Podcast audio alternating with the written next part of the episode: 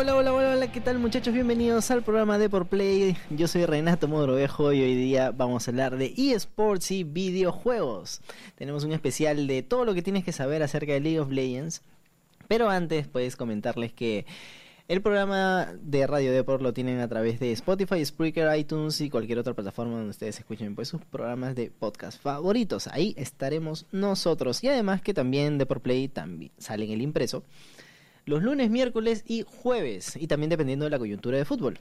Así que ahí nos pueden encontrar todas las actualizaciones de eSports de la semana. Y ahora sí, vamos de frente con nuestro tema del día de hoy, League of Legends.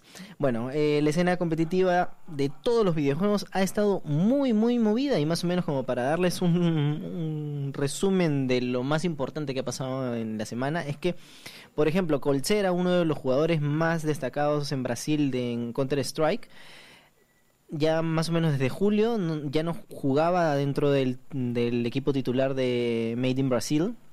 Por eso simplemente se hartó y se fue del equipo. Él comentó que se iba a ir a Europa para hacer un bootcamp, para prepararse, para mejorar, y al parecer le sirvió porque un equipo de Estados Unidos llamado Face Clan lo ha fichado y jugaba al día siguiente. O sea, lo fichaban un día y al día siguiente ya estaba jugando. Y la verdad es que es uno de los jugadores que tenemos que estar siguiendo siempre porque es un gran talento latinoamericano. Pero no solamente en Counter-Strike la escena está movida, sino también en, por ejemplo, otro videojuego como es PES y FIFA. Ambos videojuegos están ya moviéndose. En el caso de PES, ya se están llegando los últimos acuerdos de la PES League, por lo menos los regionales de América Latina. Y en el caso de FIFA ya tenemos el lanzamiento. Si están escuchando este podcast, hoy a las 11 de la noche se lanza el videojuego. Además, por supuesto que también hay varios clubes de fútbol que están apuntando a los eSports. Por ejemplo, el Manchester City ha fichado a todo Face Clan, a todo el club, lo ha llamado para hacer activaciones de FIFA, a sus jugadores también para que lleven los colores del Manchester City, y por fin tiene un equipo. Es un equipo más, es un club más deportivo que se suma pues a este mundo de los deportes electrónicos. Y ahora sí vamos de frente con League of Legends, porque el 2 de octubre ya comienza el Mundial de League of Legends, uno de los MOBAs más grandes del mundo, y luego de Dota y Fortnite, pues el eSport que más dinero entrega en su certamen mundial.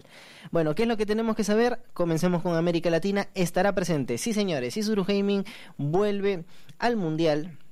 Bueno, su primera participación en el Mundial, pero digo vuelve porque lo estoy ligando mucho al jugador peruano que está ahí dentro, que es su segunda participación. Odi tiene la gran oportunidad de romper su racha y pasar la fase de grupos, pero quien ha sido el más destacado de esta semana, curiosamente, ha sido el mexicano Seiya. Es uno de los jugadores más viejos de la escena competitiva latinoamericana de League of Legends, y realmente tiene unos números que han sorprendido a los mismos casters y analistas de Europa. Así es, aquellos que narran LEC se quedaron sorprendidos de saber de que este jugador lleva 10 años prácticamente sin perder.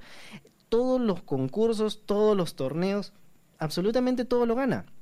Y ha entrado dentro de los 5 jugadores que tienes que seguir para este Mundial de League of Legends. Bueno, les cuento que se va a dividir en 3 etapas. Primero, todo comenzará en Alemania, en Berlín, en la fase play-in.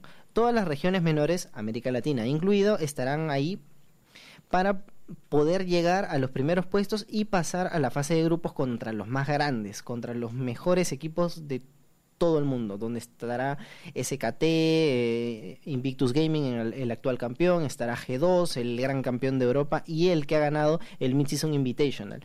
Así que desde el 2 de octubre ya comenzarán las partidas y podremos ver a América Latina participando ahí.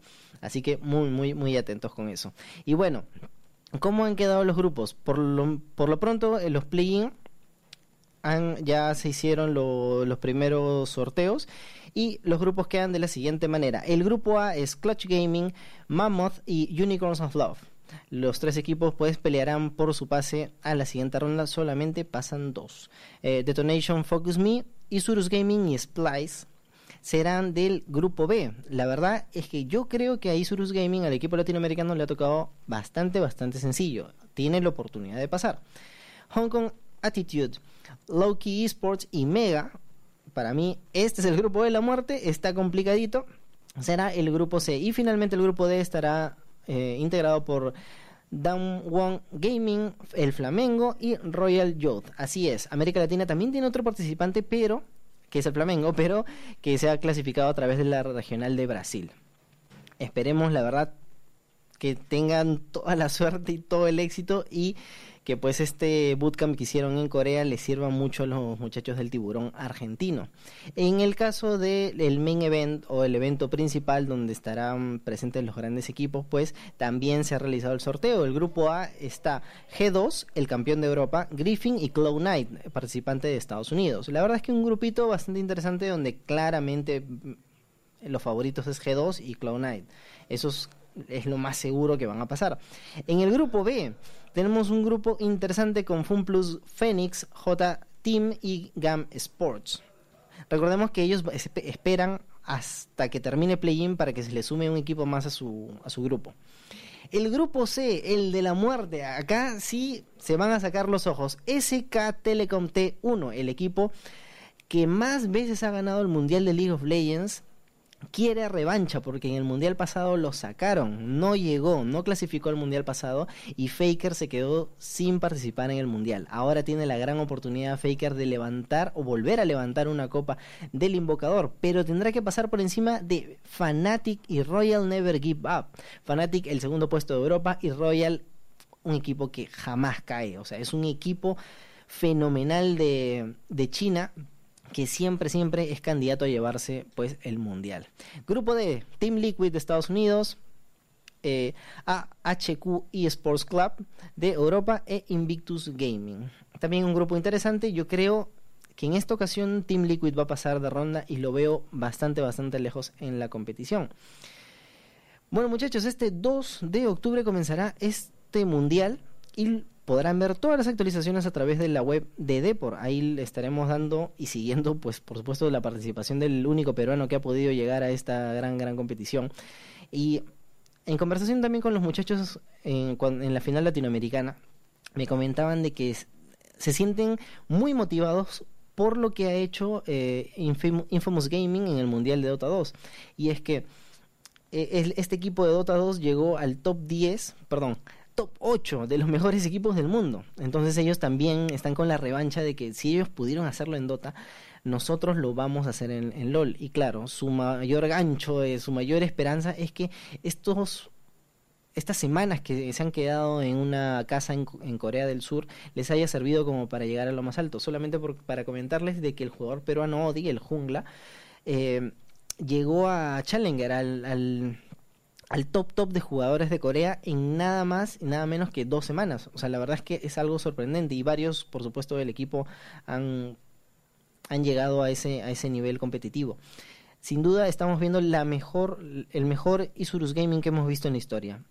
Y por supuesto hay que seguir a Seiya, hay que seguir a Odi y a Bugax quizás por ahí para ver si no la termina de malograr, porque como saben es la pata floja de Isurus Gaming. Y bueno, nada más, muchachos, estaremos escuchándonos ya el día de mañana, que es viernes. Ya les prepararé un podcast quizás un poquito más tecnológico. Cualquier comentario acerca del mundial nos pueden escribir aquí mismo en la nota web o en YouTube, donde ustedes estén escuchando este programa. Así que este ha sido el programa de eSports. Yo soy Renato Mogrovejo y nos vemos. Chao.